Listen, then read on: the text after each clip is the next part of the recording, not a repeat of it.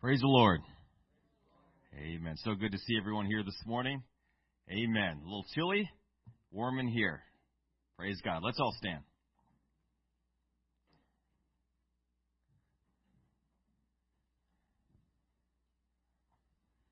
If you didn't hear Bob this morning, Brother Parker's back.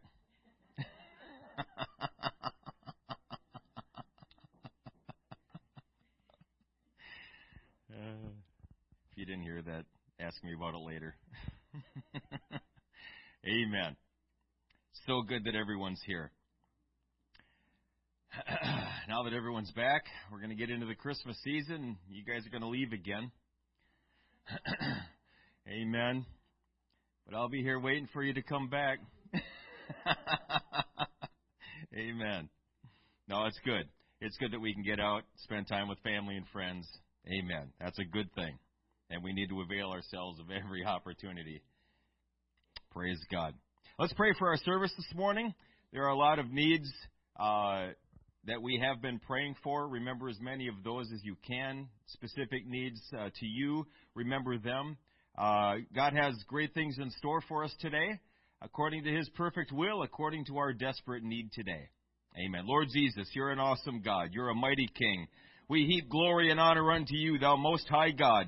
Thank you, Jesus, again for this opportunity you've given us this morning to enter into the presence of Almighty God.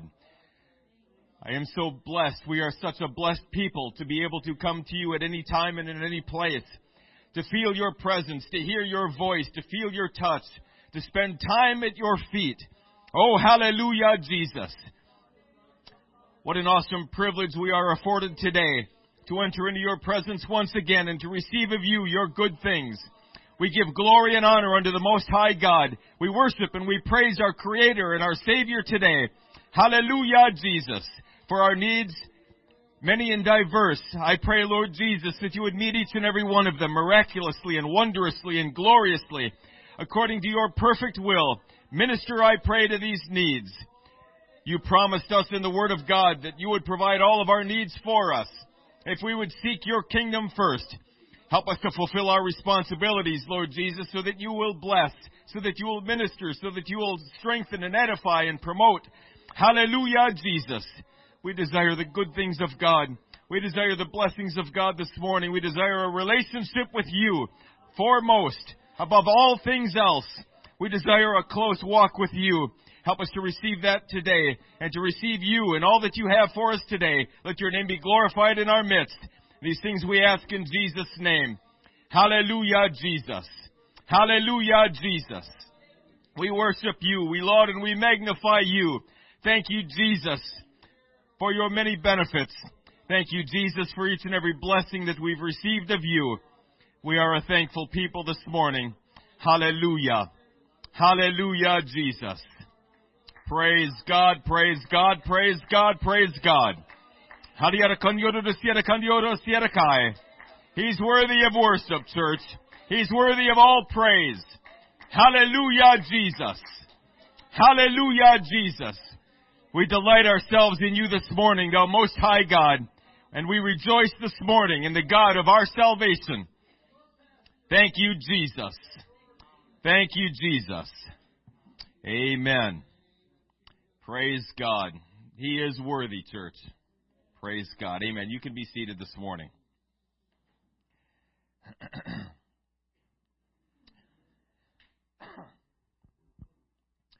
We're going to be speaking uh, this morning on a uh, kind of a topic near and dear to my heart. It is near and dear to my heart. There are many topics that are. Uh, this one is in reference to our relationship with God. In Matthew chapter 22, verses 35 through 38, we find a, a dialogue between a lawyer and Jesus Christ. We pick up on that, that dialogue in verse 35. It says, Then one of them, which was a lawyer, asked him, referring to Jesus, a question, tempting him and saying, Master, which is the great commandment in the law? Jesus said unto him, Thou shalt love the Lord thy God and this is how you are to love the Lord your God with all thy heart, and with all thy soul, and with all thy mind. This is the first and great commandment. Amen. I've entitled this lesson, The King is Dead, Long Live the King. There is one king that has to die so that another king can ascend the throne. We are to love God. What kind of love are we talking about? I mean, in the United States and the Western Western culture, I mean, we love all kinds of things, right? I love red meat, dead and burnt. That's that's all I need. Uh, kill it, fry it. I'm good. Let's eat. I love I love meat. I love hamburgers. I love steaks. I love meatloaf. Doesn't matter. Let's eat. I love my wife. Is that the same thing? That's called taking stuff out of context. That's how weird doctrines form.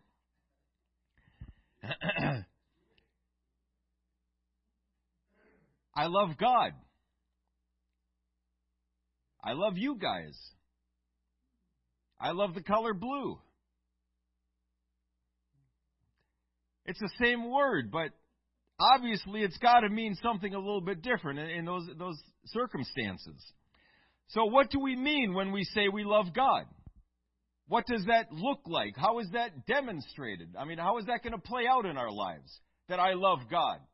I mean, I can say it all day long. I can say anything all day long, but is that actually the case?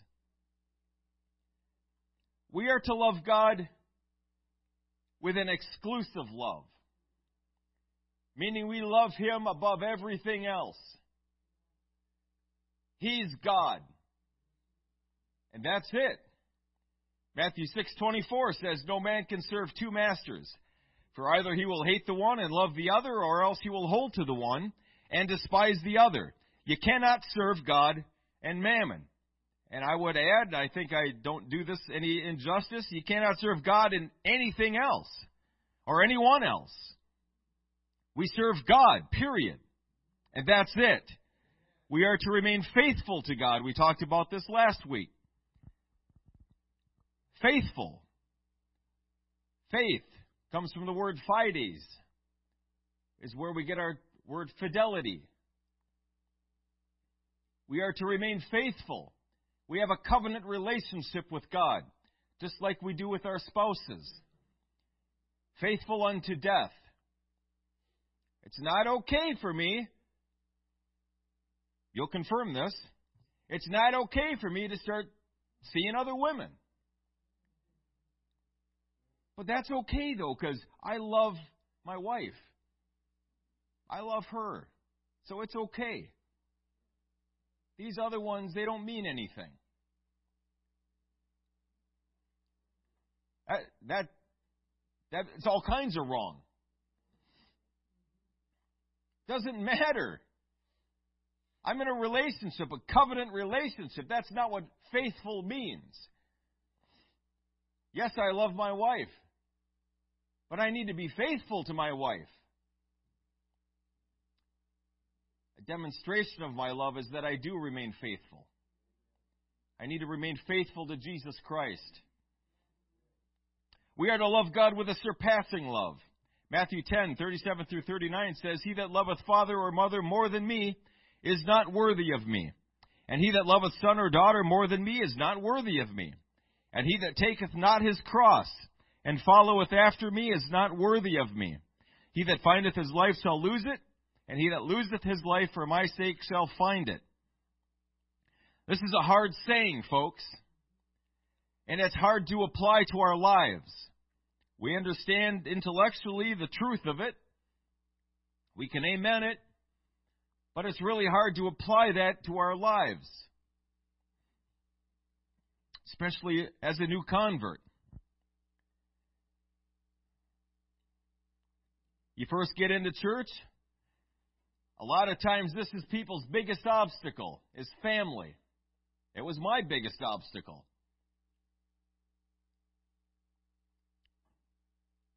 So what do you do? What do you do when you have to choose? Uh, you shouldn't have to make that choice. I agree, you shouldn't have to make that choice, but people do. People have to make this choice. Some of you have made this choice. So, what choice do we make? We choose Jesus Christ.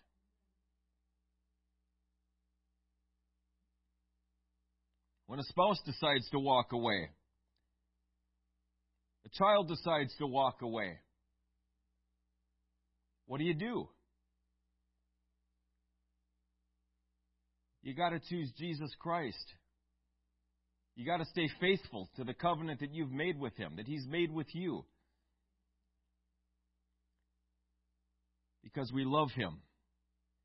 What happens when we're asked to take up our cross?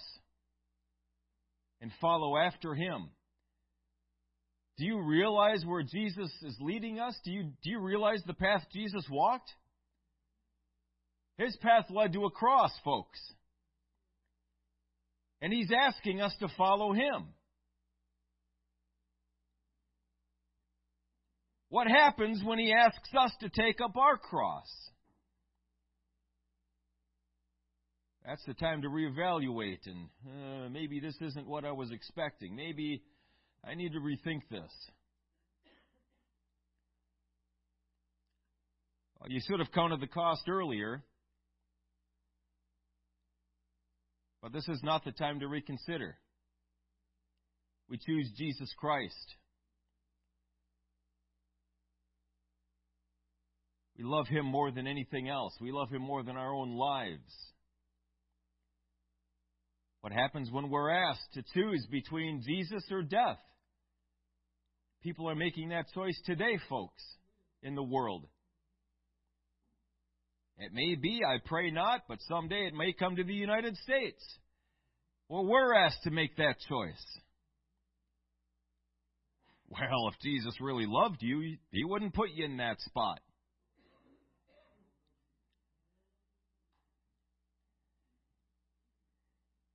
These uh, soundbite criticisms that have no substance at all.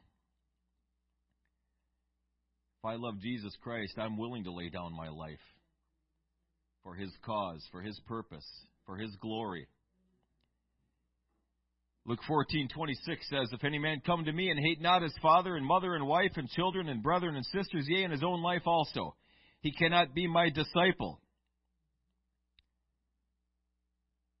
Disciple is an interesting term. It's an interesting word. It's wrought with meaning, folks.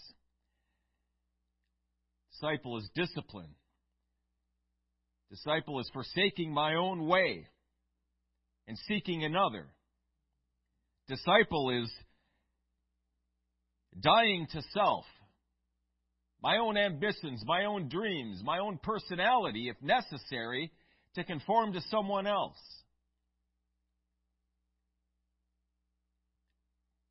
Disciple, discipline. There's nothing fun about that word.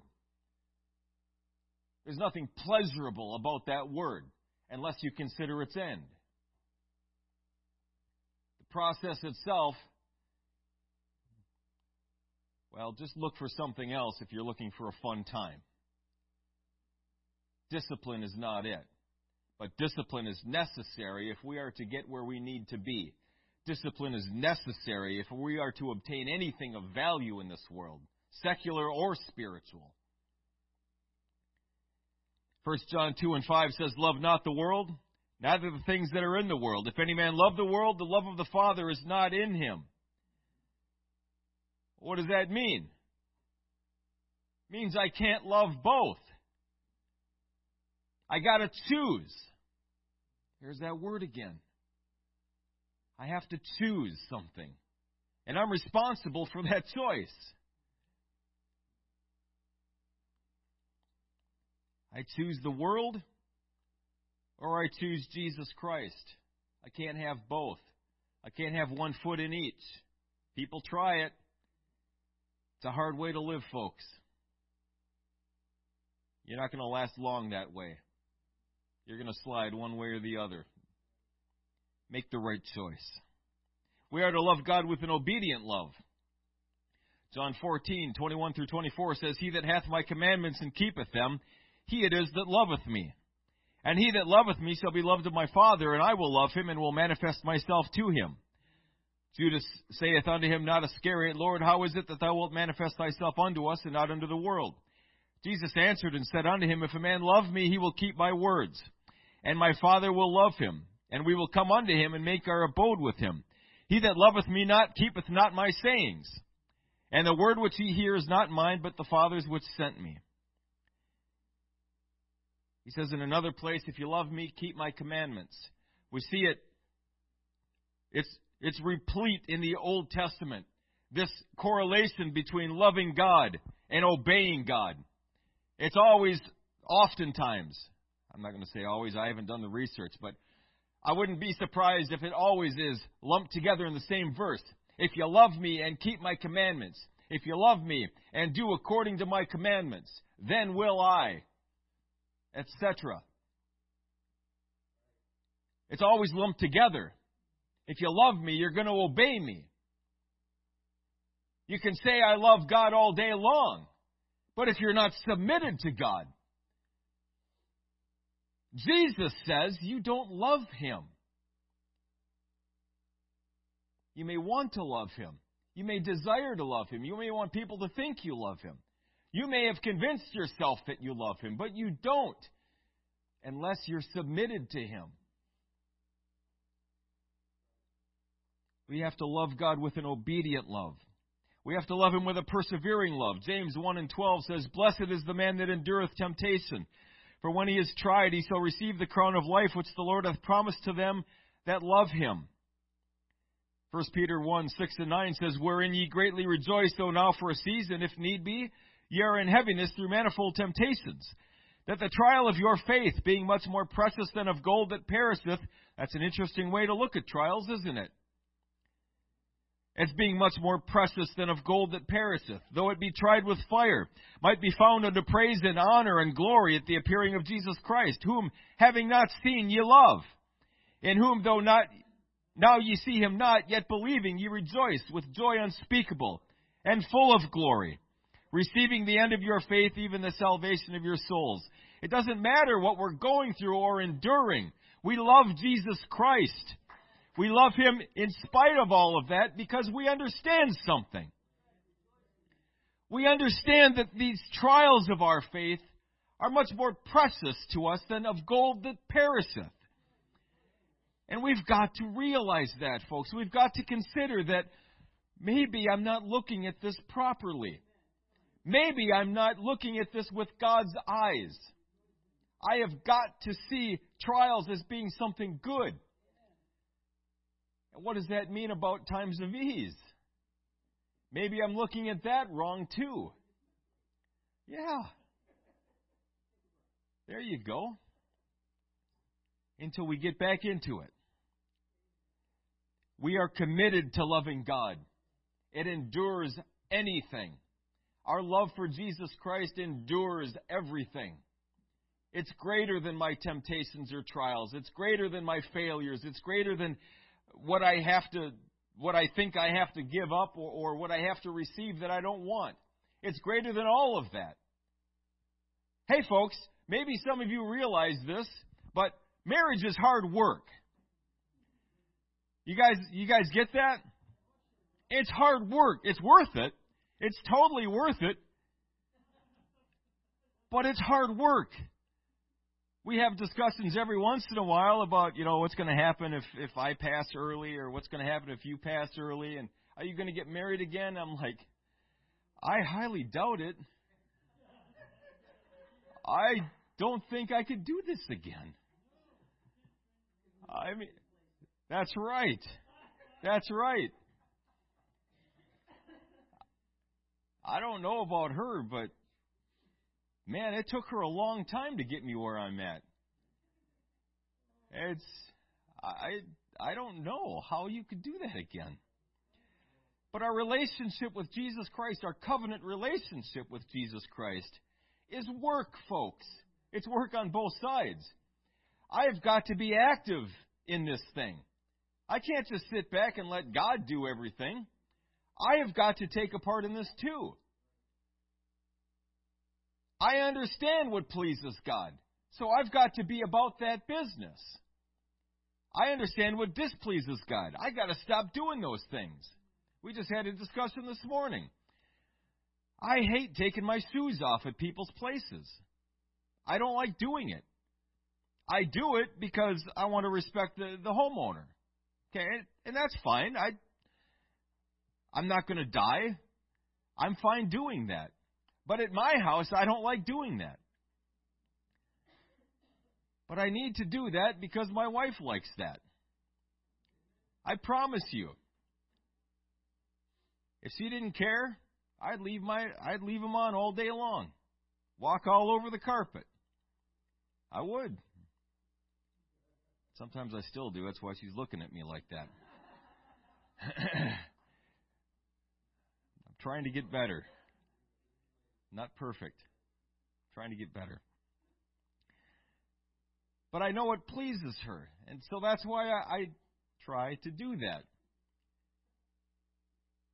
If she didn't care, I wouldn't do it. There are things that please God, folks. And maybe you're predisposed to those things, and maybe it's a real struggle for you. But it pleases God. So just do it. Who cares? You're not going to die. Just do the things that please God. This relationship between you and Him will be a whole lot easier. We are committed to this relationship. It endures everything. To love God like this is to declare Him my sovereign. And again, that's a word that's wrought with meaning, a lot of which we don't really understand here in the Western culture.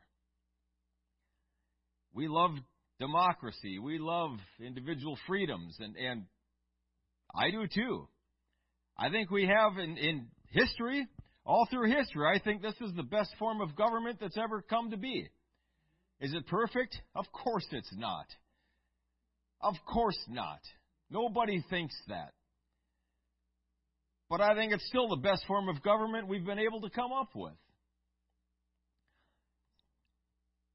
So we don't really understand the idea of a, a sovereign, someone with absolute power, someone with absolute authority. If God is my sovereign,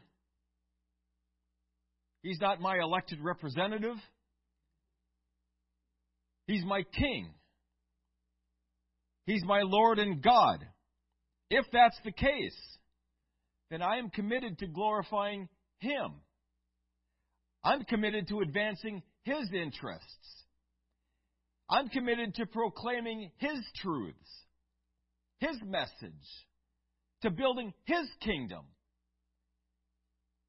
And it doesn't matter if that happens by my life or by my death. It ought not matter to me how it happens. If He's my sovereign, He can order me to die. He can order me to the front lines where I'm going to perish.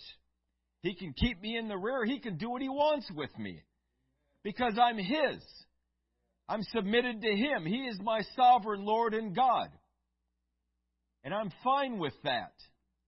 I'm okay with that. Because I love Him with all my heart, soul, mind, and strength. To love Him this way requires me to love Him with all my being. And this is what I mean when I say Christianity isn't just one aspect of who I am. I'm an employee, I'm a husband, I'm a, I'm a father, I'm a Christian, I'm a citizen, I'm this, I'm that. I got all kinds of hats. But at the center of all of that is me. I'm at the center of all of that.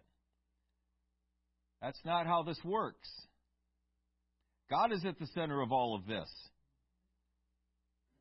When God, through Moses, organized the camp of Israel in the wilderness, who was at the center of that? Moses? No. God was at the center of that.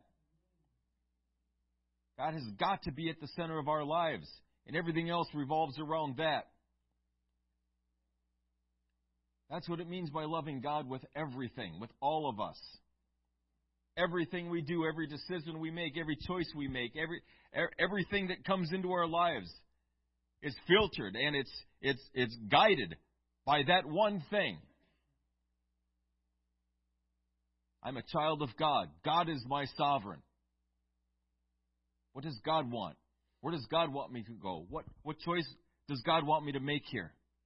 I'm submitted to his will in everything. Where does God want me to live? What job does God want me to have? God can lead us in those areas too.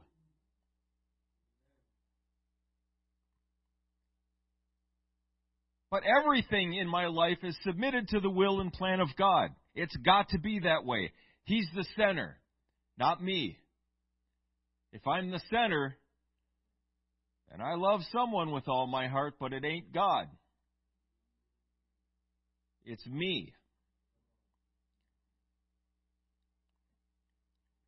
He's got to be king in two areas. He's got to be king of my heart.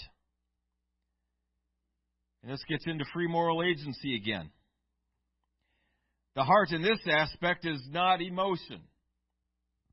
It's the center of our will, center of our moral activities. We don't love God with our emotions, folks. We enjoy emotions. We do. We get emotional. I get into the presence of God. Sometimes I get weepy. Sometimes I get happy. I enjoy that. But that's not how I love God. Love is not an emotion, folks. It's not. It's an act of the will. It's a choice. I don't love God with my emotions. I love God with my will. Love is an act of the will. Joshua 24 and 15 says, If it seem evil unto you to serve the Lord, choose you this day whom you will serve. It's our choice. Whether the gods which your fathers served that were on the other side of the flood, or the gods of the Amorites in whose land ye dwell, but as for me and my house, we will, will serve the Lord. Joshua is choosing the Lord via an act of his will. Not because he felt good, not because he's got all Holy Ghost goosebumps, although I love Holy Ghost goosebumps. It was an act of the will. John 7:17 says, "If any man will do his will, he shall know of the doctrine whether it be of God or, or whether I speak of myself." These are just demonstrations that God is expecting us to exercise our free moral agency to his end. John 1, 12 and 13 says, As many as received him, to them gave he power to become the sons of God, even to them that believe on his name, which were born not of blood, nor of the will of the flesh, nor of the will of man, but of God. As many as received him, they made a choice to do that. Revelation 3 and 20 says, Behold, I stand at the door and knock. Any man hear my voice and open the door, I will come into him and will sup with him and he with me. and he's going to just stand there until someone opens the door. Could he bust it down? I think he could. I think he's got enough power in that, that right arm of his to knock it slap down. But he doesn't. He won't. He's going to sit there and knock politely and wait for you to open the door, to make a choice. Deuteronomy 3 I'm sorry, Revelation 3 and. I already read that. Deuteronomy 30, 19 and 20. Don't second guess yourself. I call heaven and earth to record this day against you that I have set before you life and death, blessing and cursing. Therefore choose life, that both thou and thy seed may live, that thou mayest love the Lord thy God, and that thou mayest obey his voice. There it is again. Love and obedience and that thou mayest cleave unto him, for he is thy life and the length of thy days, that thou mayest dwell in the land which the Lord sware unto thy fathers, to Abraham, to Isaac, and to Jacob to give him.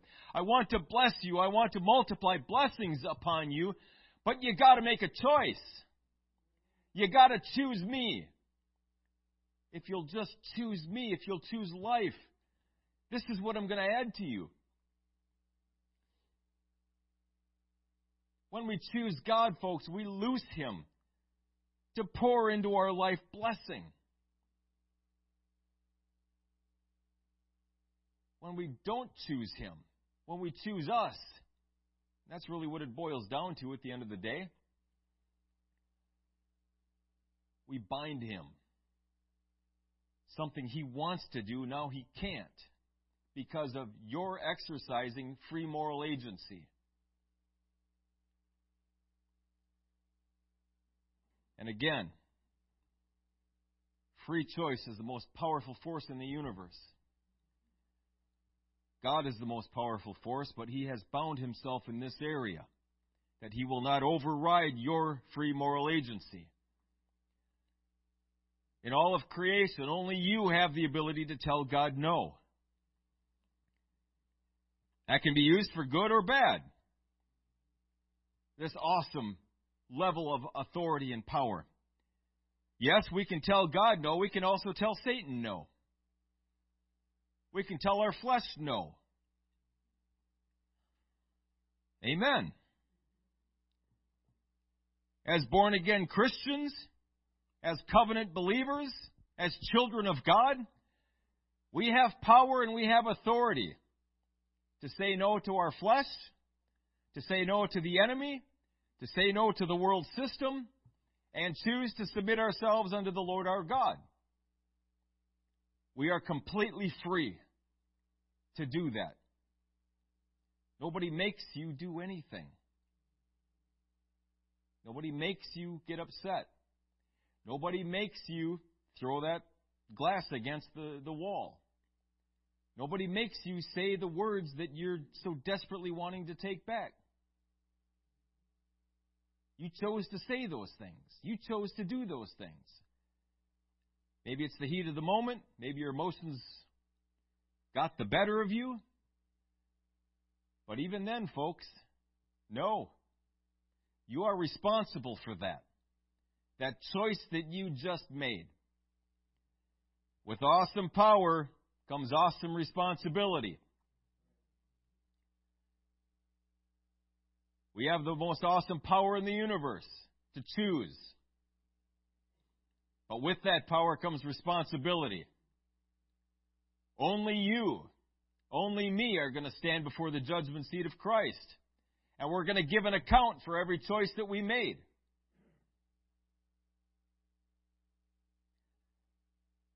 I think even though we have that awesome power, we need to realize who gave us that awesome power. We have that awesome power by the will of God. And so it behooves us then to exercise that power in accordance with the will of God, to submit our wills to the will of God. Amen. We see plenty of examples in Scripture where people have abused that authority. We talked about the prodigal son. He made a choice, didn't he? Very poor choice, in my humble opinion. Give me my inheritance. I want to go live. And he did. He got the money, and he went and he had a good time however long that was. Maybe it was a, few years.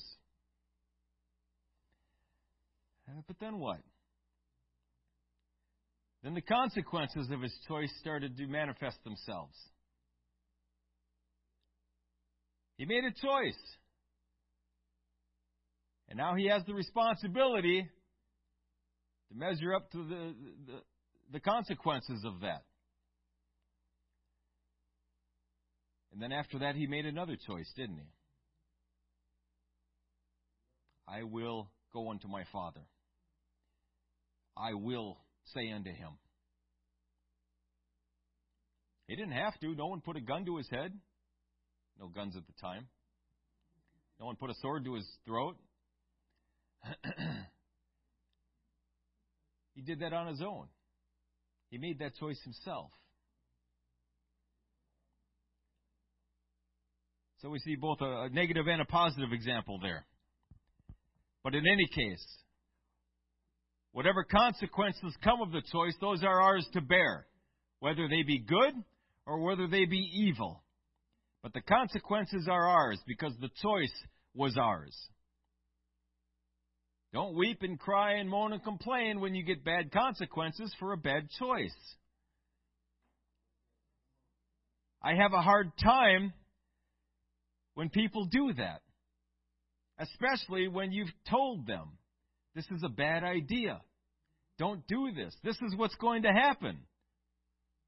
They do it anyway, and this is what happens. And then they're all weepy and, oh, you have no idea what I'm going through right now. Well, there are many ways to learn lessons, aren't there? We need to exercise our free moral agency in accordance with the will of God because we love God. Amen. I need to love Him with all of my mind, with my understanding. He needs to be king of my thoughts. Proverbs 3:13 says, "Happy is the man that findeth wisdom, and the man that getteth understanding." Proverbs 19 and 8 says, He that getteth wisdom loveth his own soul. He that keepeth understanding shall find good. Romans 1.20 says, For the invisible things of him from the creation of the world are clearly seen being understood by the things that are made, even his eternal power and Godhead, so that they are without excuse. Colossians 3 and 2 says, Set your affection on things above, not on things on the earth.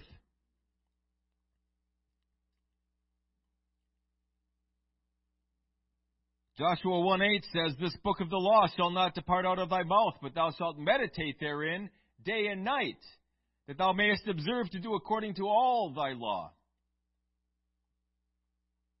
All that is written therein. For then thou shalt make thy way prosperous, and then thou shalt have good success. Deep Christian affection and devotion is necessarily and inexorably tied to biblical truths that we believe with all of our mind. I'm going to say that again. Deep Christian affection and devotion is necessarily and inexorably tied to biblical truths that you believe with all of your mind. If you don't believe it, if you don't buy it, it's not going to move you. Our worship experiences with all the emotion, passion, zeal, etc., they are the results from acknowledging the truth being proclaimed during the worship. Nothing moves me more than the old hymns. I like the music to these new songs. I do. I, I enjoy that. I'll worship with that. I'll feel the presence of God. But nothing moves me quite more than these old hymns do. Why? Because these old hymns, the words to these old hymns are so much more meaningful. Seems like every song today is Jesus loves you. That's really about it. I'm thankful He loves me, don't get me wrong. I am thankful. We need to receive the love of God. But there's a whole lot more to God than, than just that. I mean, I I like singing about the blood. I like singing about the cross. I like singing about those things too. When our worship is separated or worse, devoid of truth, and we rely on an external artificial hype session, we're going to find ourselves ultimately unsatisfied and empty. And that is one problem I have, have had for a long time with some of our worship services. There are churches, and it's never going to be here as long as I'm pastoring here. They'll darken everything, put smoke machines up, big lights and, and flashy stuff, and and they have a concert every every Sunday morning. No, sir. No, ma'am. That's not worship to me. That's a rock concert to me. I don't need all of that to feel the presence of God. I don't know I don't know what that is. I don't know why it's in our churches.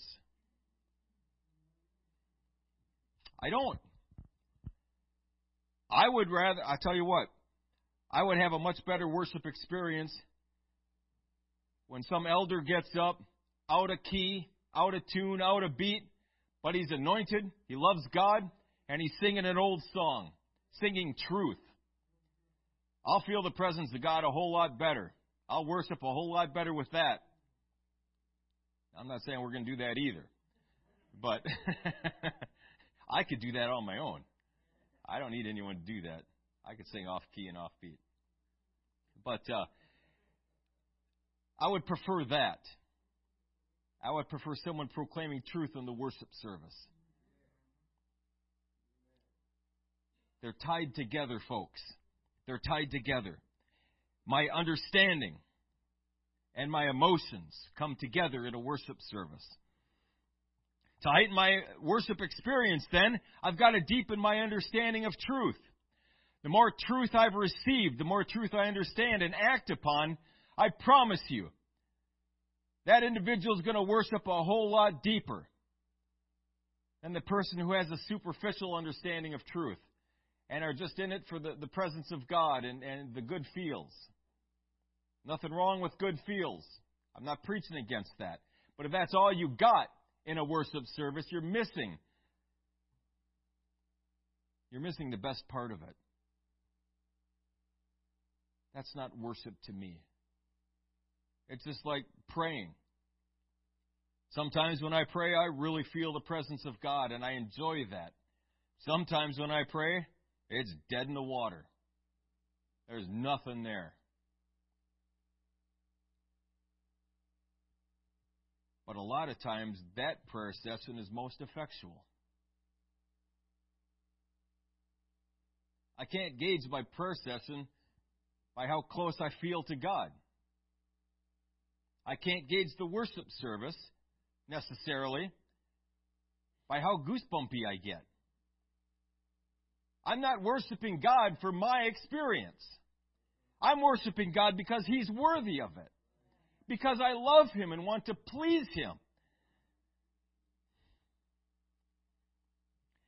That's why I worship.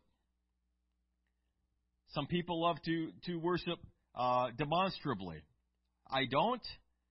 I've never been demonstrative, even in the world. People say, well, you know, you dance for the devil, you can dance for Jesus. I agree. I never danced for the devil either.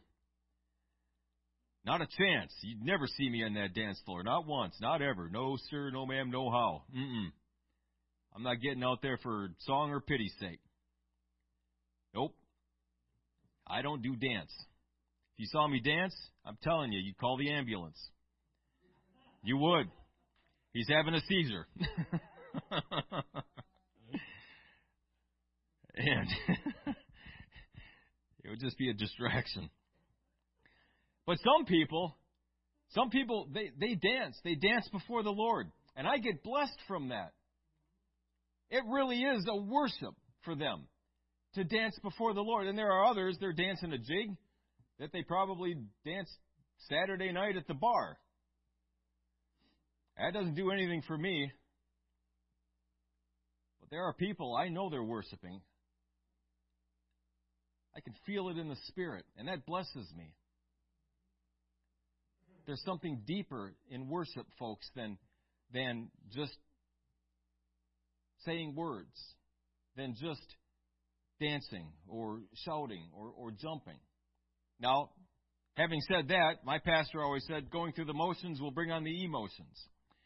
I think there's something to that too. How we posture our body in worship uh, helps us to move into a deeper realm of worship. I think that's true. But if all I'm after is the experience from what I can feel, what I can get, I'm missing it. I am completely missing the purpose of worship. I worship God because He's worthy and because it pleases Him and I love Him. That's why I worship. Whatever I get from that, that's what I get. I'm not in it for that. I'm in it for Him.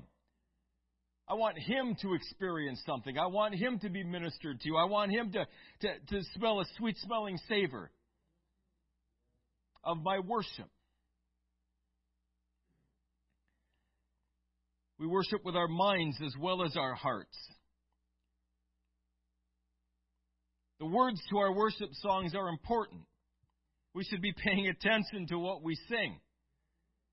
I believe that. I absolutely believe that, and I do. If a song comes up and I don't believe it, I don't sing it. I'll I'll just worship on my own. I'm not going to sing about three and one. I'm not going to sing about the Holy Trinity. Something else comes up there that I don't agree with, I'm not singing it. I'm not going to say it.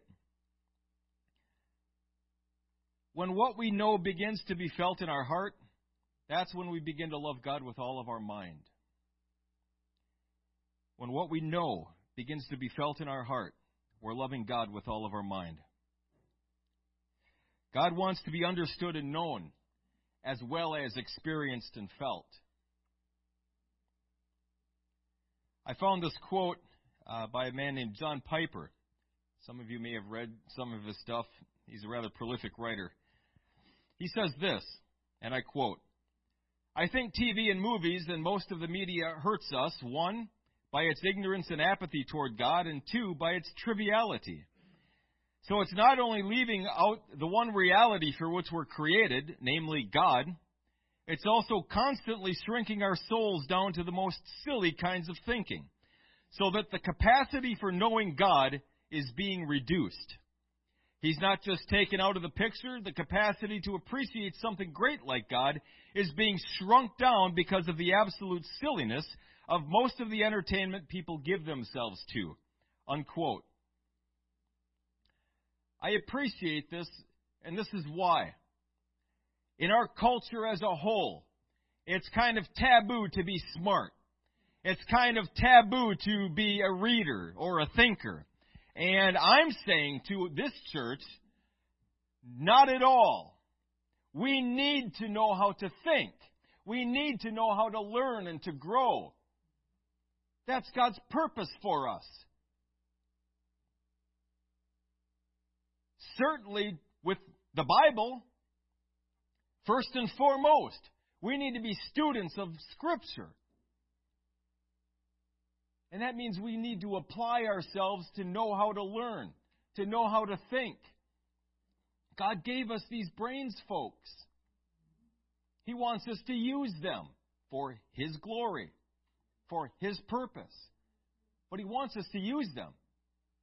We are not to check our brains at the door.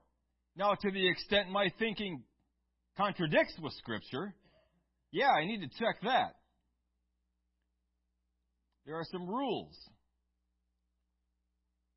I need to submit my mind to the obedience of Christ. Every thought needs to come into the obedience of Christ, etc., etc. We can go over those too. I don't have time. But the point is, when properly submitted to Jesus Christ, we need to exercise our faculties to think and to know and to learn and to understand. That's God's purpose. God wants to be known. He wants to be understood, not in his totality. We don't have the tools for that. But to the extent he's revealed himself to us, he wants us to know him in that manner. To the extent he's revealed himself to us in creation, in Scripture, more importantly, he wants us to understand him and to know him in that capacity. And when I sit back and say, well, uh, I'm just a dumb hick. I, I, that's that's way above me. All that theology stuff. Do you know what theology means? Literally, knowledge of God. To know God. Now, who did God create to know Him? Just the smart people, right? Just the intellectuals, just the theologians. No, He created you to know Him. Everybody is expected to know Him. God wants everyone to know Him. And we know Him with this first. And then it gets down to here.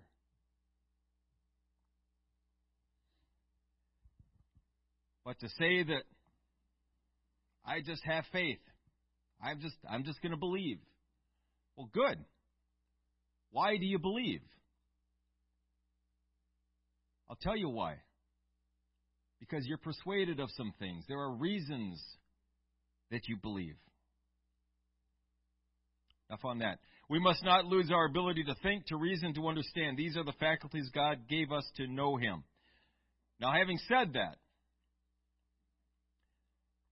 we've got to remember also that there are some things about God, some things how He operates, some choices He makes that we're just never going to understand.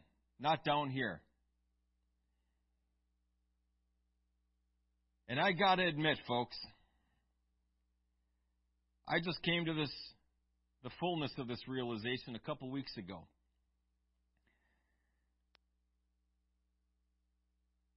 That was a hard lesson for me. I'll go more into that in a moment. Deuteronomy 30, this is an example of what I'm talking about. Deuteronomy 32 and 4 says, He's the rock. His work is perfect, for all his ways are judgment. A God of truth and without iniquity. Just and right is he. Okay, I think we'd all say amen to that. God of truth, without iniquity, just and right is he. He is the epitome, he is the, he's the standard of righteousness and holiness. But then we read something like Proverbs 16:4. The Lord hath made all things for himself, yea, even the wicked for the day of evil. Well, what does that mean? Well, how about this one? 1 Kings 22, 20 through 23. And the Lord said, Who shall persuade Ahab that he may go up and fall at Ramoth Gilead? And one said on this manner, another said on that manner. And there came forth a spirit and stood before the Lord and said, I will persuade him. The Lord said unto him, Wherewith? And he said, I will go forth and I will be a lying spirit in the mouth of all his prophets. And he said, This is God, Thou shalt persuade him and prevail also. Go forth and do so. Now therefore, behold, the Lord hath put a lying spirit in the mouth of all these thy prophets, and the Lord hath spoken evil concerning thee. And this is, this is kind of one example of what I'm talking about. How do I reconcile these?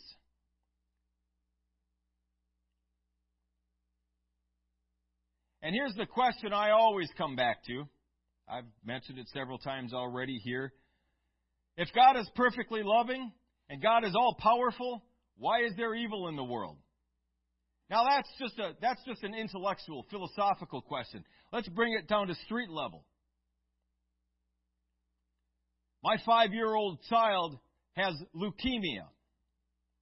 And she's suffering in an ICU ward right now. She's been suffering for years.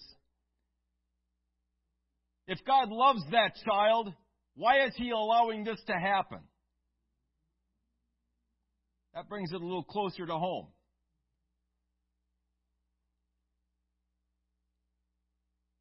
Is that a valid question? Philosophers, theologians, church leaders have been struggling with this question for centuries, millennia.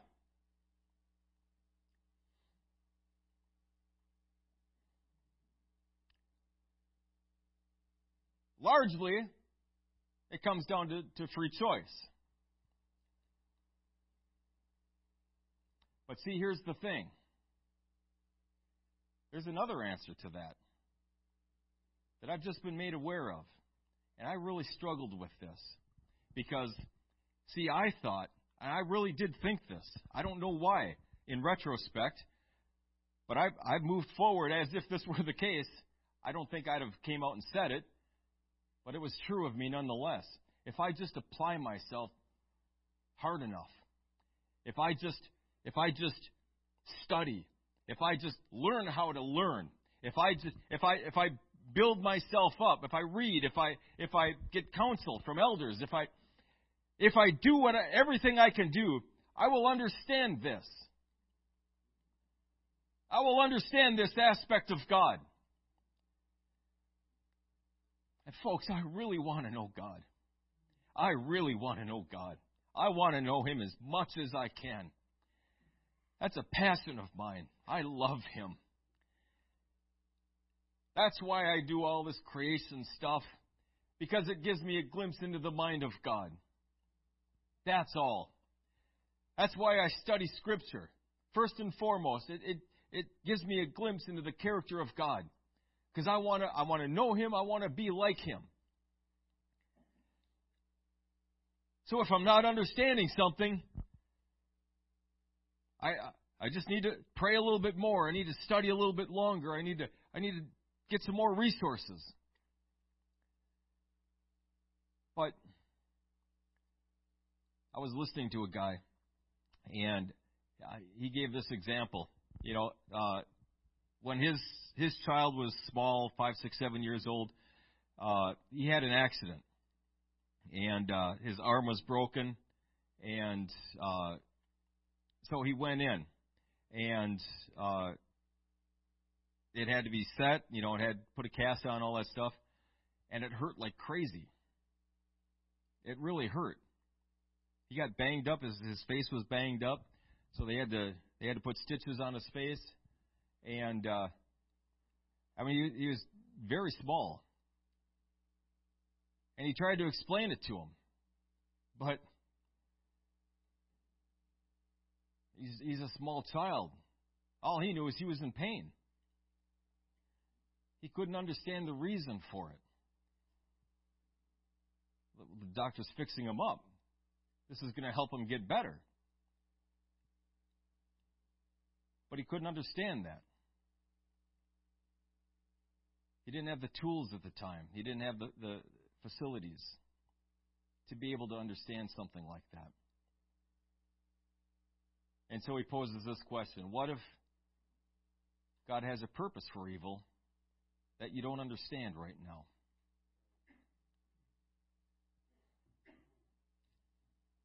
And I got to admit, that hurt. The day my omniscience died. that was tough. And I didn't even realize it. The only, well, one reason I bring this up is not to tell you what's going on in my life, but to say that, you know, there are things in us that we're not even aware of. And what a blessing it is when God brings that to the forefront, reveals it to us, and then deals with it. Because at the end of the day, isn't that what we want? That's what I want. I want to be Christ like. I see things about me. I know me better than well, anyone other than God. There's a lot in there to not like.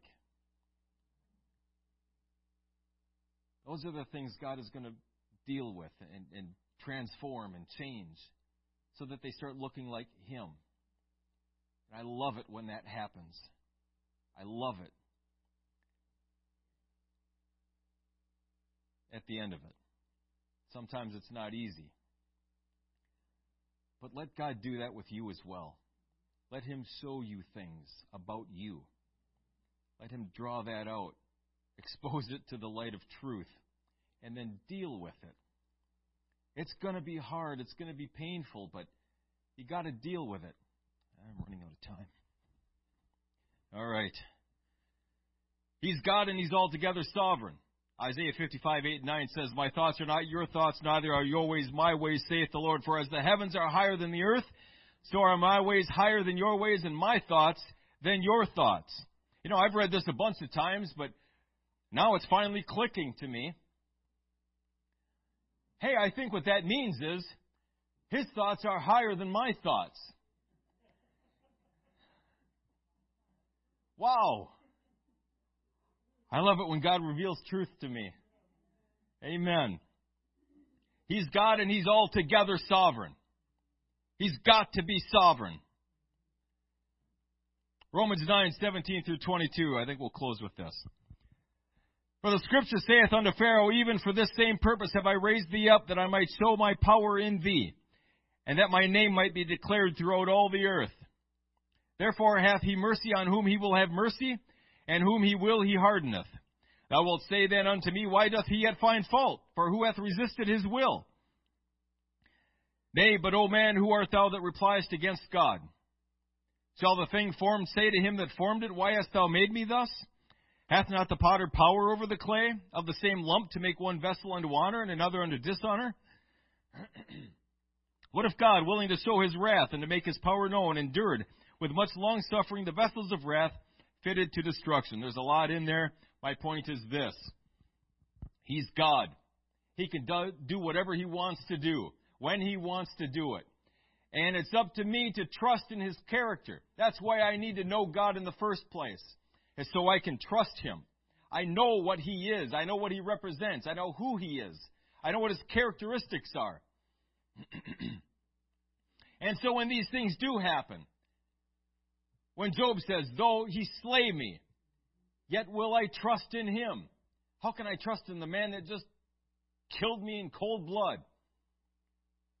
I can trust in him, even if he allows me to die. Even if he puts me in a place where I have to choose death, I trust in him. Because it's for the ultimate good. Because that's who God is.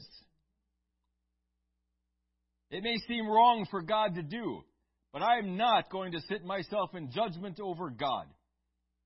And that is literally what I'm doing when I start saying that's wrong for God to do. Now, you can choose to do that. You can make any choice you want. But if you make that choice, just understand you're choosing to set yourself in judgment over God. When you start looking at Scripture and saying, well, I don't really accept that, you can do that, but just understand, you're setting yourself in judgment of the Word of God. Now you are the arbiter of truth and not the Word of God.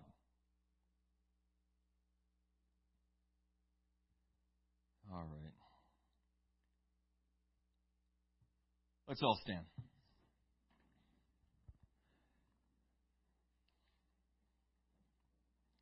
Ultimately, of course, uh, we need God's help to love Him.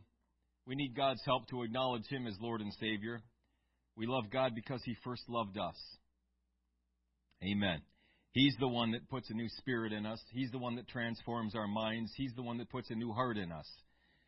Amen. At the end of the day, it's by the mercies of God that we can choose God and that we can love Him with all of our heart, soul, mind, and strength. Amen. Lord Jesus, you're an awesome God. I worship and I praise you. I thank you. I thank you that you have done this, that you have transformed us, that you have brought us into conformity to Scripture to the extent that we are.